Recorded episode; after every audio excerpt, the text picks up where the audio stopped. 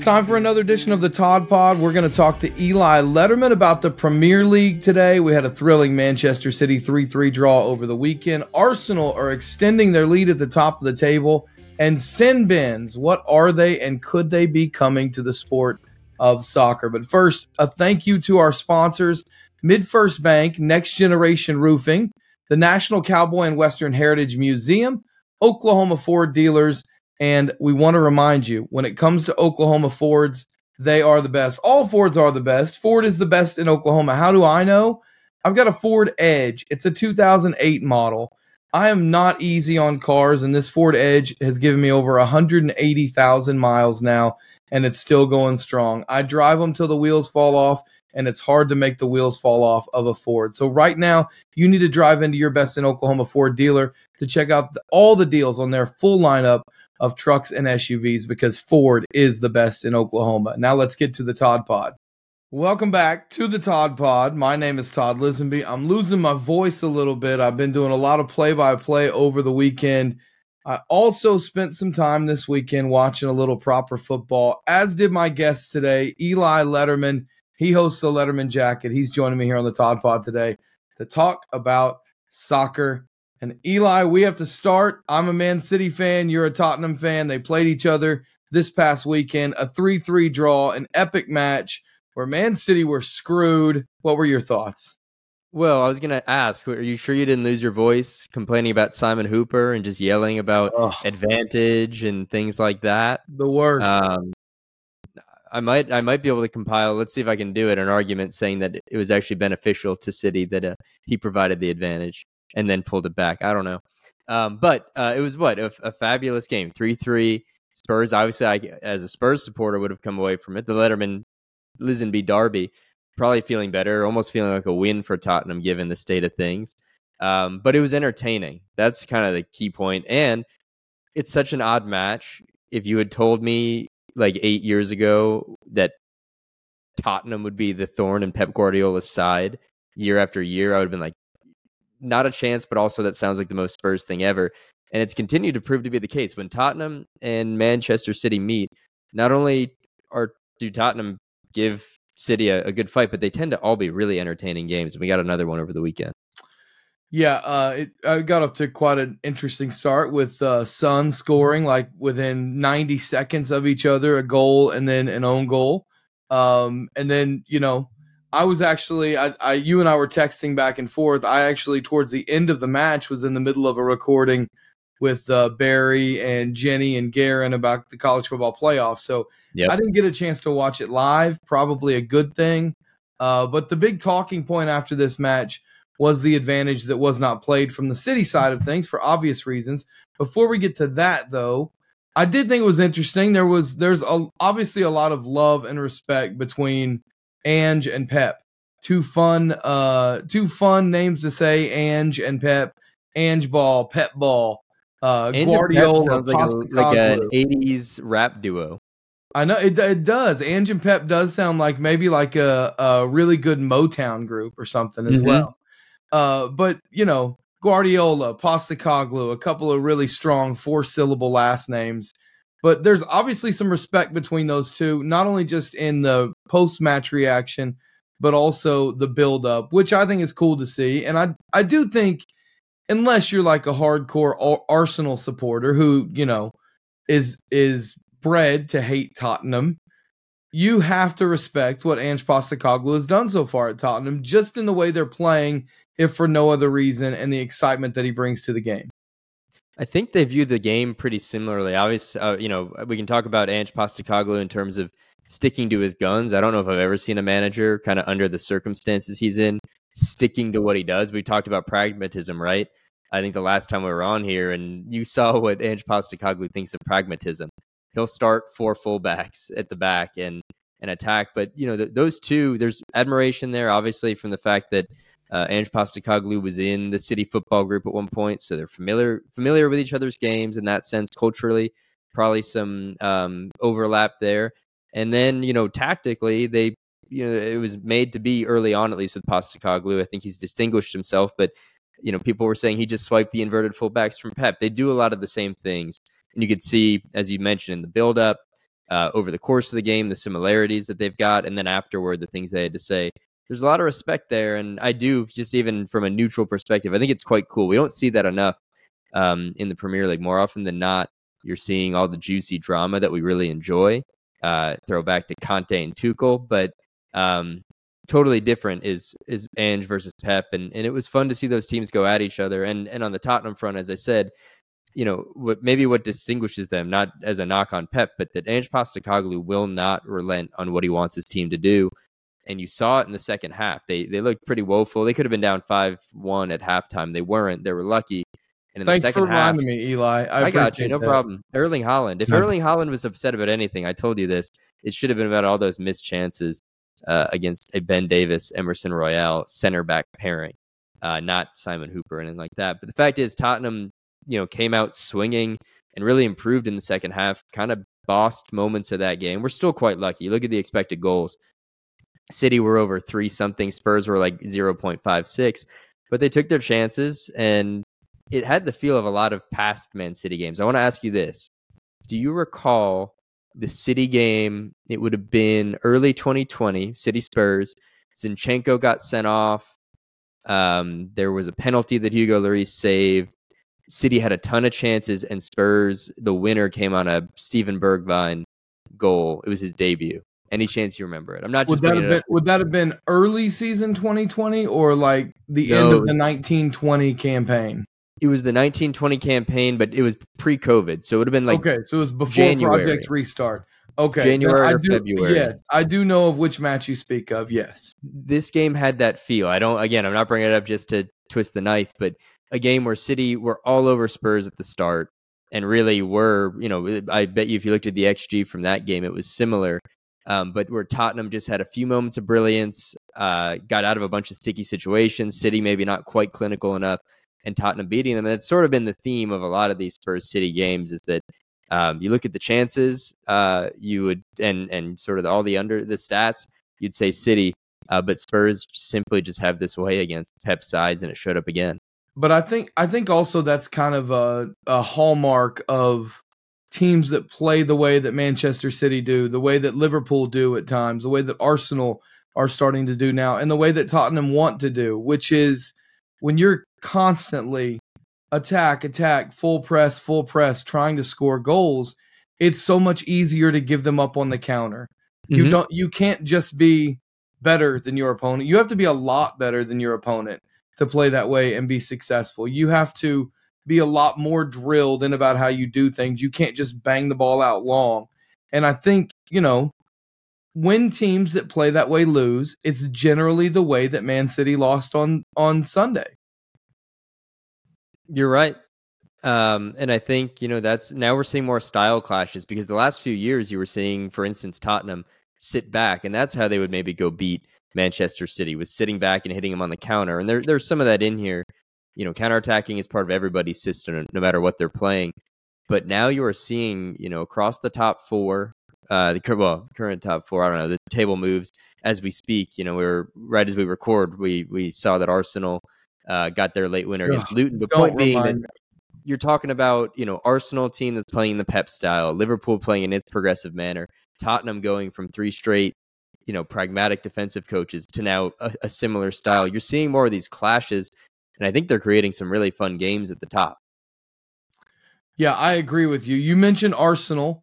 Uh, real, real quick before we get to Arsenal, I do want to ask because I want your opinion.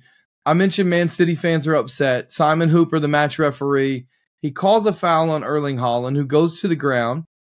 He signals one hand as if to point like there's a foul. And then as Haaland gets up, he signals two hands. Sorry, I just hit my microphone. Two hands, which means play an advantage. Play and then Haaland plays a perfect ball into Jack Grealish, who's going to be in on goal, and he blows the whistle and brings play back. It was bad. Look, look, I know I I always say this and we had this discussion when you know, we were both kind of as we were rolling our eyes into our head talking about the idea that there's some sort of officiating conspiracy against Oklahoma in football, but usually assume ignorance, not malice. To me, it was an ignorant mistake by Simon Hooper. I don't think it was any malicious mistake, but God, it was a bad one, Eli.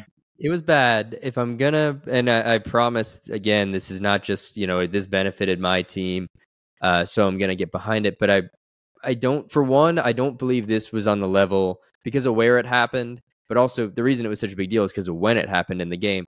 I think if that happens in the 35th minute, we're probably not even talking about it.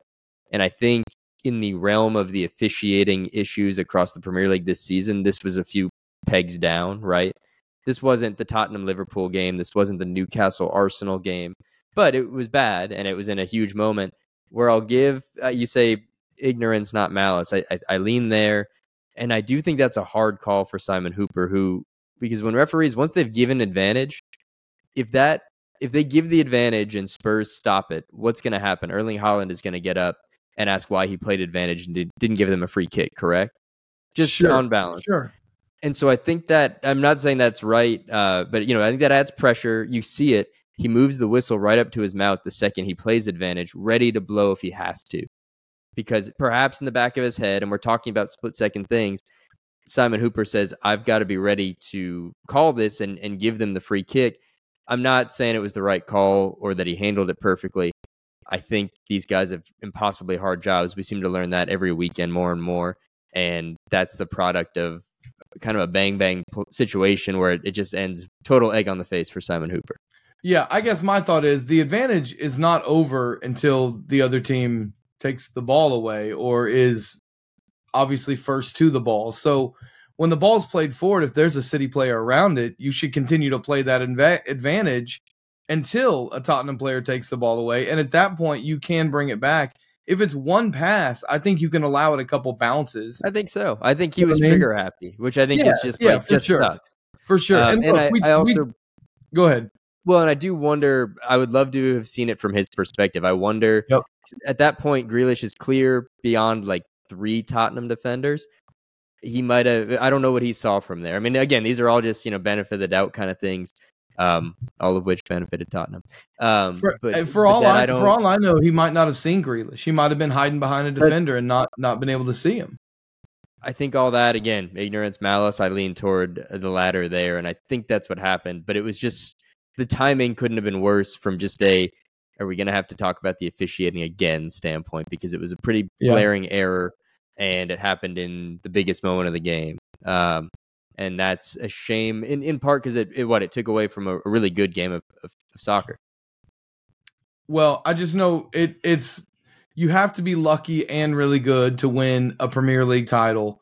Um, and manchester city are obviously really good. They've in their last two matches had that call that went against them that very well could have changed the game in the match before had a really soft foul given when they went up 2-0 on liverpool and a, a goal was taken away and they drew 1 1. So sometimes those little small decisions don't go your way over the course of a season and you've got to do extra to make up for it. Uh, Man City have been the benefactor of plenty of decisions, so it's not like uh, any any fixes in for them. Let's talk about Arsenal though. You mentioned moments before we started this podcast recording, Arsenal win on a 97th minute Declan Rice 97th minute Declan Rice header against uh, Luton Town, 4 3 in midweek. So as we record this right now, Arsenal, I believe, if my math is correct, are seven or yeah, seven points clear, first place, right? Or six points of Liverpool, seven of City in third, I think. All right. I mean, we've seen Arsenal with big leads at the top of the table pretty recently. Okay. Right? No, I'm kidding. I'm kidding. Um, they keep gutting out wins, and I it's going to be part of that debate, you know, of is the fact that they have to keep doing this and they're playing tight games a signal that they don't have that next year, that they're not quite where they were last year? Or is it going to be the argument that they haven't gotten, you know, they haven't peaked yet? Uh, that was the issue last year. They peaked too early, that they've got that extra gear to kick into. But this is kind of another game where, I mean, Luton Town putting up three on them.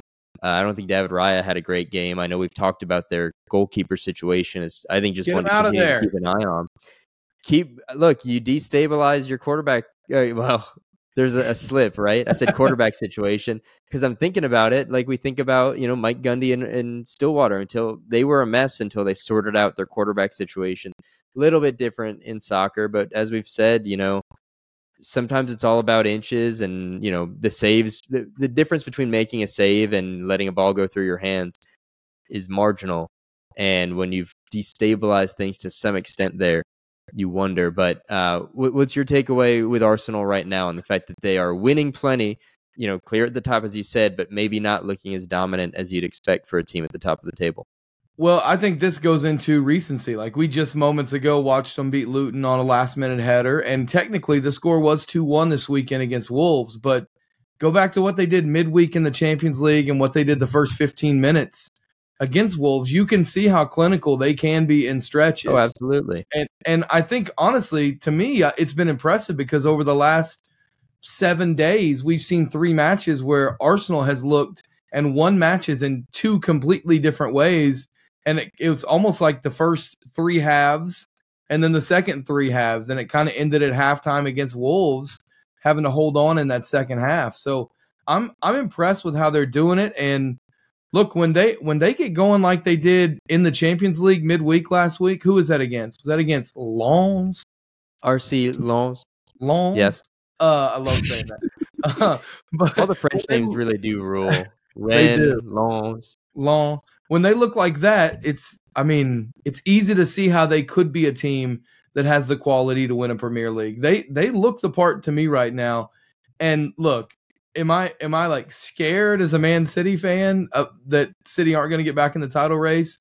I mean, would I rather them be seven points clear of Arsenal? Of course, but it's a long, long season, and we've seen that play out over the course of the last decade so many times. Arsenal's going to have to show it over the course of a season. Last year they did it for about three quarters of a season. It that last quarter is the difference between a really good team and a championship team. And I I do think that this year Arsenal might be that championship team. I think it's possible. We're I know we're going to talk about some of the other kind of top of the table teams, but I do think you asked me might have been off air, might have been on air, you know, how many teams I thought were in the title race. And I think that group is expanding by the week. There's levels to it. Um, you know, if you're talking, if you're going to include, let's say, Spurs and Aston Villa in that group, I, I think there's levels of contention and just where teams are at in their projects. But the way, for instance, that just about everybody in that top five, top six right now has taken it to other teams in the top five, top six. Uh, especially, you know, you talk about Newcastle and Spurs depleted at times. Uh, City have had their injuries. Same for Arsenal, Liverpool. I I don't know about five team title race, but I do think some really competitive football at the top of the table, maybe for for Champions League or so on from there. You mentioned Liverpool. Liverpool get a four three win over Fulham over the weekend. Uh, Liverpool get the comeback win. It moves them up into third. And it's worth noting, Eli, we've got Liverpool Arsenal coming up December 23rd. That's going to be a fun, juicy. like right around Christmas, juicy matchup. That's going to be really good. I'm going to be like curled up, something hot in a cup, Will you be will, now? What's your? I, I don't want you if you know. I don't want you to go all home alone here and have the wet bandits come in and uh, rob your apartment while you're gone on vacation. But what's your vacation schedule for Christmas? Are you going to get to go back home? I am going to be home, which will be nice. So I'll be watching some Premier League day, a Premier League around you know festive period from home. I will be watching Boxing Day action on my way from New York to San Antonio for the Alamo Bowl. Um, but I will be getting home. But yeah, I can't reveal the dates because the Wet Bandits. I don't know. it would be a really lame like fifth. I think there's been there were four Home Alones. The fifth Home Alone, that's like old Joe Pesci. And God, this gets dark. But I do know uh, the actor who played Marv is no longer with us. Uh, if I'm, I hope I'm correct there. Um, I don't um, think you pretty, are. Well, now I got to look. You feel while it's, I look. It's, Dan- it's Daniel Stern is the actor. Yes because he also plays Coach uh, Coach Brickma or Rickma on uh, Rookie of the not Rookie is Rookie of the Year, yeah, Rookie of the Year. You got to look that up. I think I he's still. why I just killed Daniel Stern. No, he's he's with us. He's absolutely with us. okay. That's, that's terrible. Uh, for Daniel Stern, I'm sorry. Now uh, I will. If you are I will a supporter of a Premier League team, I hope you get three points over the festive period. The old guy that was shoveling snow in the neighborhood, he's for sure gone. He's and the bird gone. lady, I believe, is also gone from one of the Home Alone movies. But wow. Daniel Stern is I'm not going to get past that. I don't know why I thought that. Hmm. It's a, it's okay. It's okay. I don't know if um, it is um, okay. We're we're not going to kill Daniel Stern or Manchester City on this show. They're both still very much alive. Uh, as is Liverpool. As I mentioned, they've got that matchup coming up on December 23rd. And then also still alive, still in fourth, just one point back of Manchester City is Aston Villa. Now they do get a 2 2 draw over the weekend against Bournemouth. Ollie Watkins uh, rescues the point in the 90 minute, 90th minute for the villain. I think, again, as we record this, we've got City Villa coming up tomorrow at Villa Park. I think I might be going, and I might check your availability too. K Man and I might be finding a TV to watch that game somewhere if you and K-Man are finding a TV, that means I've got some license to knock off work, right? The boss man yes. is doing it. Then yes. maybe I can. Well, you you holler at me on that. That's going to be a fun game. Again, that's more of a clash of differing styles because as we talk about, you know, all the teams sort of playing that attacking front foot, Unai Emery's doing amazing things, but it does still they play that ridiculously high line, trying to get teams to be offside, and then they will they'll but they'll also let you come at them and, and they'll counterattack you. They did it to Tottenham. Uh, obviously, City, at least at the moment, we it's all relative, but shaky City. Uh, most teams would bite their arm off to be whatever City are when they're quote shaky. Um, but that's going to make for a really interesting matchup. We've got a lot of fun ones uh, coming up, and it's going to be a really fun month of games. I hope across the league on the whole that like teams stay healthy. Spurs are getting healthier. Newcastle maybe on their way um, because we have so many fun ties up ahead. But it's a shame when you go into a, a match just kind of knowing one side really isn't what they should be when at full strength. Yeah, it's gonna. Uh, I mean, we talked about it, and maybe there was a little bit of a look ahead factor for um, Aston Villa. Uh, I know that uh, everyone thinks that's a factor in football. I'm sure it's a factor in nearly every sport. Mm-hmm. Villa's next two home matches, Man City and Arsenal. So those will be I, tests. Yeah, I think I think maybe against Bournemouth a little bit of a let off the gas for Villa, but there's no doubt that they're going to get back on the gas very quickly it's going to be one of the biggest matches at Villa Park in some time uh, this weekend, or excuse me, tomorrow as we record this when they play Man City.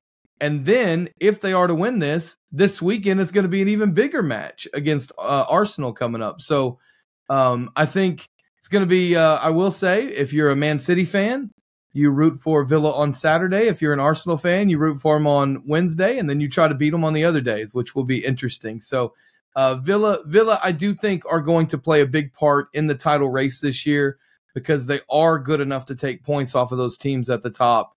If you don't play well, we'll see if they can get any points these next few days against City and then against Arsenal.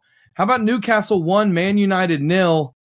Big problems, big problems at Man United. There are reports that Erik Ten Hag does not have the dressing room, which is always a bad thing to lose. The dressing room.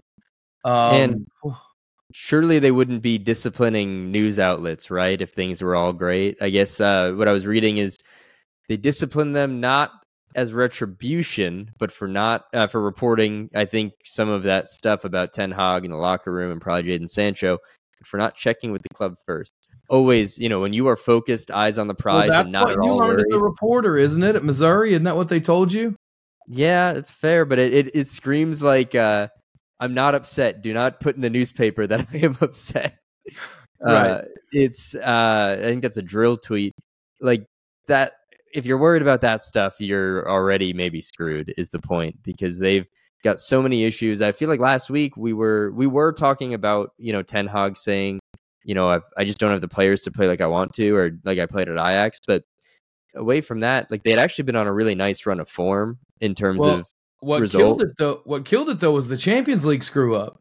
Yeah, no, that's the thing. They were on a nice run, and then they've just got another rough day for Andre Onana, who I really like and I really believe is like a, a very good goalkeeper. But something about playing for United right now just saps guys of confidence and of ability, it seems. And he's another example. And then you hear these reports that, you know, this is never a good sign. Believe me, I'm a Tottenham fan. I've heard it a lot when player when you start hearing players don't know what they're running for or feeling overworked, it's over. They said it under Conte, they said it under Mourinho. Nuno wasn't around long enough for that to be, be a storyline, but when you start hearing that, it's never good. Um, I'm not yet shipping Ten Hag, and I don't know if this is fair to him. You know, it's it only have to go back to Ralf Rangnick, uh, who basically said, "I'm sure Eric's you know a great manager, but the problems at United are bigger than the manager. He might be falling into that same trap that others have, which is no matter how hard you try, the the rot at other parts of the club is just too much to overcome. You hate to see it. Uh, we do have some good midweek matches. You do have Man United Chelsea coming up on Wednesday. You've got Aston Villa and Man City coming up on Wednesday as well. By the time you see this podcast, those matches will have finished. And then on Saturday, you've got Aston Villa Arsenal, as I mentioned, and then Tottenham hosting Newcastle on Sunday, which is a big match as well. So your Spurs are right back at it this weekend. That should be a fun one. I'm excited for that one. And two teams that have been pretty heavily depleted. Uh, I'll say this Newcastle goalkeeper David De Gea, rumored, rumored with Nick Pope out until I think April, separated his shoulder. I'd know a thing or two about that.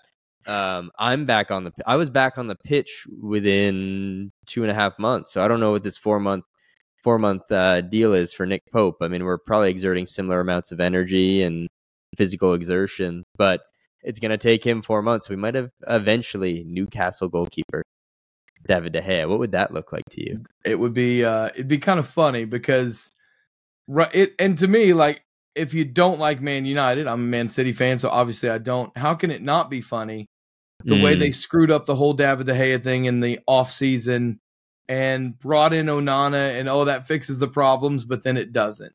You know, it, and I, here's the thing: it's a win-win. Either he's fabulous and it just looks worse for United, or he struggles as he has at points in the past, and it's just kind of continuing to laugh at that. But as for the game, Tottenham Newcastle, I think it's it, I mean, it's a huge one for both sides, and I think given where both are, you know, Tottenham get a result, you know, classic three straight losses, then you go get a result at City. This ha- and and now they're starting to get guys back has the potential to be that climb back. You know, if they let's say they beat West Ham in midweek and then can beat Newcastle, that's huge.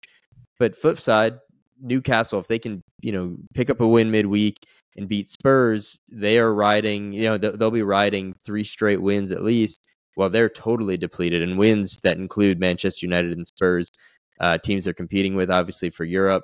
So that to me, I think is going to have a lot in it. And I do we know where that match is? I've been tuned out it's at Tottenham Hotspur Stadium. All right, that's good because the last time Spurs were at St James's Park, I don't know if you remember that one. That was the five one. Oh, Spurs I do remember that. Yeah, like twenty four minutes in. I went for a walk that day. By the way, I was just watching, and I had a I had a friend in town he was like, "Oh, let's watch the game together." And I wasn't feeling good about Spurs at the time. I said, "Sure." 24 minutes in, he was like, "Let's go for a walk," and we just took a walk because it was much better than what was going on uh, on, on the telly that day. Now that was inter- caretaker manager, right? I forgot they're not interims. Yeah, that was it for one Cristian Stellini, uh, and uh, an right. official L for the idea of sacking a manager and going with his number two. Shockingly, it didn't work, and that was the death nail on that my how things have changed for Tottenham Hotspur. Um, it's I I have to sometimes I just have to laugh because I'm very fortunate to not have experienced those things as a fan hmm. in the last few years. So it's uh, it's all coming to me in due time. I'm sure. This time next year, Man City will be playing in the conference. I'm sure against like uh, you know uh, Aldershot Town and teams like that are going to be playing against Man City. Before we go, Eli, big talking point last week the discussion of sin bins. For those that don't know what sin bins are, it's a penalty box. And the thought is that just like in rugby, you can take a player and say, hey, you have been in the ref's face too much. Dissent, as they call it in soccer, go spend five or 10 minutes in the penalty box. This would be a way of not having to give someone a yellow card for going to the sin bin also, the thought is, I think the the discussion is that if you go to the sin bin twice, you go you're ejected. It's like a red card, but there a I don't think there's a suspension, and b you can be subbed for, so someone can come in for you if you have been sin binned out of the game. Double it's sin all, It's it's all an effort to um to minimize how often we see when a ref's whistle gets blown and everyone runs around him and surrounds him and yells at him. And I think most fans want to see that. I think it would make the game better. But is this the best way to do it, Eli? Just a clarifying point: Is the sin bin exclusively for like dissent, or is it for orange card tackles as well? Like kind of the in between. My, under- my understanding is that it's exclusively for dissent. You know, and, I land? And the, the way this all started, for the record, it started in lower levels of like non-league football in England. And what they found is there's way less dissent because you're afraid you're going to be sin binned. And also, there are way fewer yellow cards given. I like the sound of that. I do feel like more and more we're finding solutions for the game of football that make it look less and less like football. Like VAR is such a albatross of a debate. Like we don't need to go all the way down there, but it, to me, both in terms of how the game is played and how the game feels, VAR has diminished something, right? I mean, even uh, the Spurs game, the two goals they scored, the two equalizers, both times I was like a little bit reserved because you just don't want to celebrate too much and you're looking around for the offside flag or a foul or something.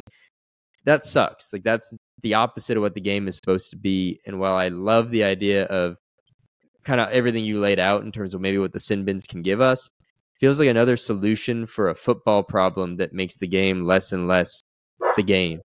That's kind of where I land on it. And I hear Bear in the background, I think agreeing with me. That's Bear telling me to wrap this bad boy up, so I'm going to do just that. Eli, uh, the Lederman Jacket, there's lots going on with OU football right now. Dillon Gabriel's in the transfer portal. Your BFF Key Lawrence is in the transfer portal. Mm. He can't tell you how great your hair looks anymore. Uh, but there's a lot of portal movement out and then here pretty soon in as well with Oklahoma. And then also we've got signing day coming up. OU basketball in the AP poll. You've got plenty going on, correct? Indeed, it's busy season. We you think football regular season ends and we slow down, but we've had coordinator searches, we've had quarterbacks in the portal, we got hoops going on in Norman. Headed to a game tonight, loads going on. So I will be staying busy and keeping things going. Uh, sellout crowd, eli-lederman.com. We got lots going on. We also, uh, if you didn't get to see it, we had a roundtable discussion about the college football playoff that I uh, participated in with Barry and Jenny and Garen. Uh, we'll have another one of those discussions coming up after the SEC schedule release as well. So keep that on the uh, keep on the lookout for that as well. We want to thank our producer Jacquelyn Musgrove. We want to thank our creative director Michael Lane, Michael Martin, and Bobby Howard as well. Most of all, thanks to you for watching and listening. Don't forget to subscribe to the Todd Pod. Tell your friends, leave a comment, give us a like, all that good stuff. Give us a five star rating. You can find us anywhere you find your podcasts or over on YouTube. Until next time, you've been listening to the pod, the pod, the Todd Pod.